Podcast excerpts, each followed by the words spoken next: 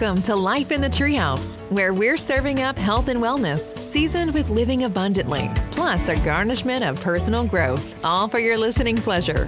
Let's have some fun busting myths, bucking the status quo, and uncovering beliefs that are no longer serving you. Why? So that you may level up and see how remarkable you unequivocally are. Here's your coach and host, Suze Ashley.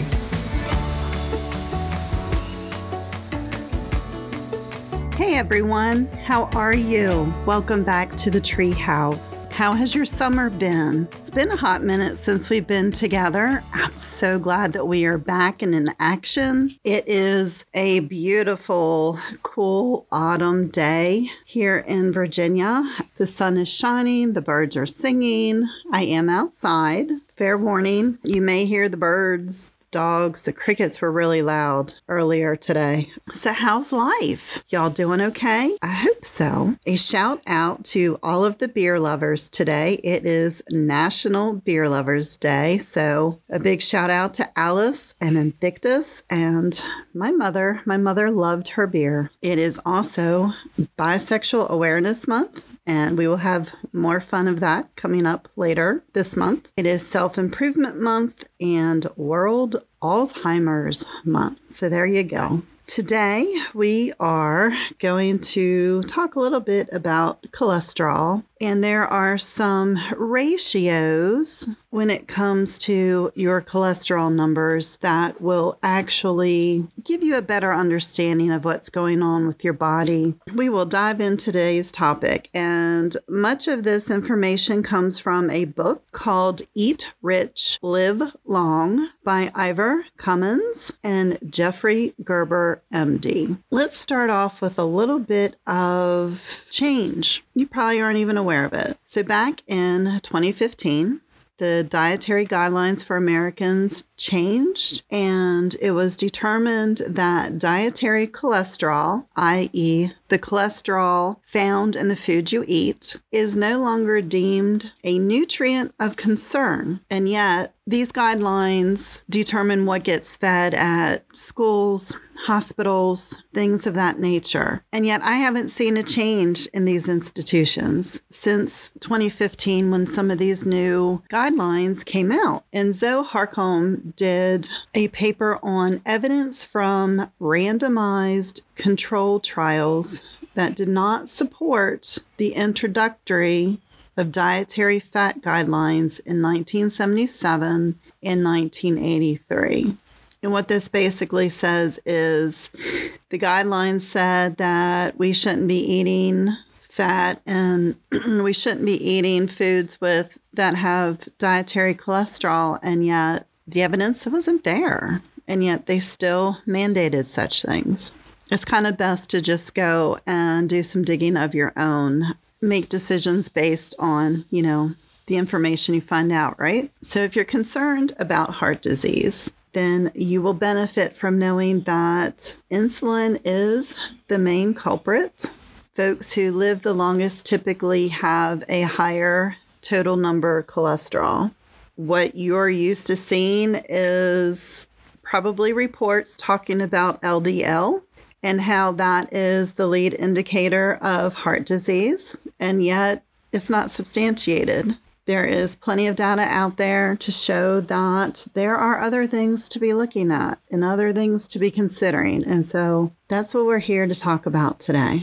When it comes to LDL, one of the things that you want to look at is the size of the LDL particles. You want them big and fluffy, as opposed to being small and dense. An advanced lipoprotein test can measure whether your LDL particles are big and fluffy or if they're small and dense. There was a big study called the Framingham Heart Study that really took a nice look at data. And Dr. William P. Castelli tells us that unless LDL levels are very high, meaning 300 milligrams per deciliter or higher, they have no value in isolation in predicting those individuals at risk for coronary heart disease. The total cholesterol to HDL ratio was in fact found to be a better predictor of coronary heart disease So this ratio reflects your insulin resistance status,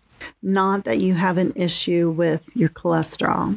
So here we go. We're back to insulin and insulin resistance. Are you starting to see, a pattern here? Cholesterol is critical for keeping us alive and healthy. Cholesterol is not the bad guy. What happens is the system that manages cholesterol can become dysfunctional, and that's when problems crop up. So cholesterol and triglycerides, if you want to think of it this way, they ride around in your bloodstream in lipoprotein boats. So if you can picture a little boat and you have these little things of cholesterol and little things of triglycerides riding around in them. And so the extra fat in your blood means that there's too many triglycerides in your blood. And what typically increases fats in the blood? Too many carbohydrates in what you're eating. Issues with insulin are intricately connected with the following diseases: type 2 diabetes, heart disease, cancer, hypertension, and stroke. Insulin resistance, once again, we're coming back, is key in the origin of age-related diseases. Insulin predicts disease. It is best to keep your insulin in a normal range if you want to stay healthy. And no, your weight doesn't predict your health, but the health of your fat tissues do. How much fat you have isn't the issue. Have you ever heard the term TOFI? TOFI, thin outside, fat inside. These folks are typically slender, but they have unhealthy, insulin-resistant, inflamed fat cells. So eating the wrong foods can mess up your VLDL, LDL, and HDL. And you want your HDL high. A low HDL is directly correlated with insulin resistance.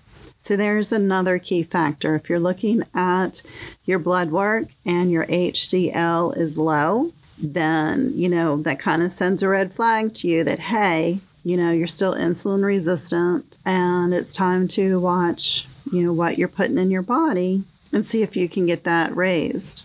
VLDL is made by the liver, and it carries cholesterol and triglycerides as its cargo. So here we go. We're back to being another boat with cholesterol and triglycerides riding around on this VLDL boat. And when you eat too many carbs, the VLDL particles become large with extra triglycerides. So you have more triglycerides than cholesterol on this boat, and that isn't good. So these boats can't hold as much cholesterol as cargo because there's more triglycerides on the boat. Therefore, you need more LDL boats running around in your system, so to speak, to transport everything that's going on in your body. So with more of the LDL boats in your blood, it means that more boats are being exposed to oxidative damage and damages the LDL boats themselves. And so this dysfunction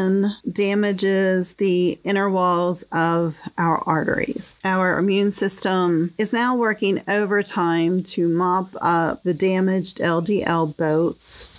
These LDL boats are staying in our blood twice as long as normal. And where do you think these damaged LDL boats like to congregate? They go to that inflamed arterial wall that we mentioned earlier. They're hanging out where they're not supposed to, and this leads to blockages and eventually heart attacks. Insulin resistance is what drives the oxidized LDL and helps link a high LDL count to higher disease rates. So the insulin resistance promotes damage and weakness of your arteries via high blood pressure, high blood glucose, etc. So this is why insulin resistance is the primary factor in heart disease. Focusing on cholesterol is not the way to go. HDL is a warrior at keeping and protecting the LDL in fine working order. So if you keep eating crap, it's going to break down. There'll be no more healthy HDL boats in circulation, which means that you're going to pay the price and it's going to be expensive. So how do you keep your HDL in fine working order? By keeping your insulin and your insulin resistance low. So you want to become insulin sensitive, basically. The insulin resistance leads to too many triglycerides in the system, which crowds out the cholesterol. The HDL works really hard to get the extra triglycerides out of the body, but then it becomes poisoned with it, which lowers the HDL levels. Again, having the low HDL is a big red flag that your body's in trouble. It needs help. So high triglycerides tell us that your insulin is high and you have insulin resistance. High triglycerides means the LDL boats are past capacity. They can't hold anymore and they're struggling to do their job. So we need to focus on some ratios. These will give you a true indicator of your metabolic health. So you want to take your triglyceride number and divide it by your HDL. And this is the best indicator for real risk. Optimally, you want it below a 1 or a 1.2. Below a 2 is good. This ratio lets us know if there's a severity of atherosclerosis in us. Why isn't this being used more frequently? As instead of just looking at the LDL, it's basically they can't admit that they mucked up. And also...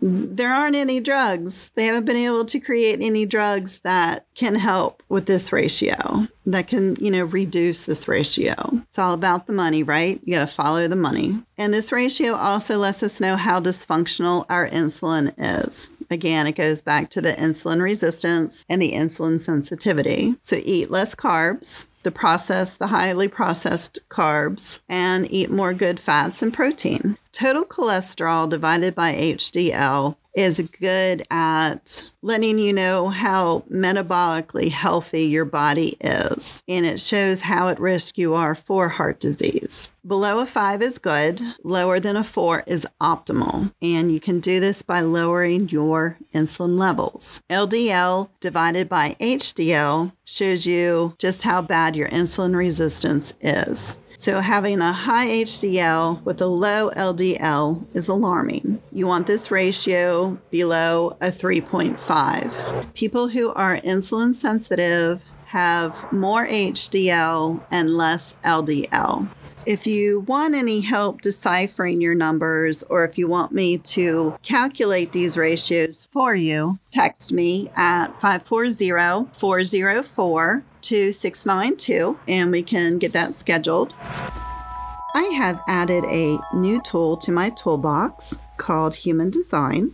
I have become a Human Design reader. And for my listeners, for a limited time, I am giving Human Design readings at a very deep discount. And you're like, okay, Suze, so what is Human Design? I call it astrology on steroids. It comes from chakras, the Kabbalistic tree of life, I Ching, and conventional astrology. It kind of looks at your soul and then at your body. So you have these two sides of you, right? The soul and what it came here to do. And then, your body. So you'll recognize characteristics from, say, astrology. So if you're an Aries or a Libra, there's certain characteristics and traits that you show. And so Human Design is a lot like that. So I read your chart and I bring to light your strengths and we tap into your intuition and how it works. And it's a way to help you embrace your natural talents. You are a unique human. You have a unique way of thriving in this world. Human Design chart helps us navigate how to best use your energy, have a life of, ease and fun and abundance. Be happy and healthy and whole while you're here. I am offering this up as a new tool in my tool chest. Like I said, you can call or text me 540-404-2692. To schedule your reading. For my listeners, I'm offering a $20 for a 1-hour reading. I will need your exact time of birth and the city that you were born in. So I hope you guys are doing well. Take good care. Love you. Bye. Thanks for listening to Life in the Treehouse podcast with Suze Ashley. If you like our show and want to know more, check out SuzeAshley.com for the show notes and links to everything that was mentioned in today's episode.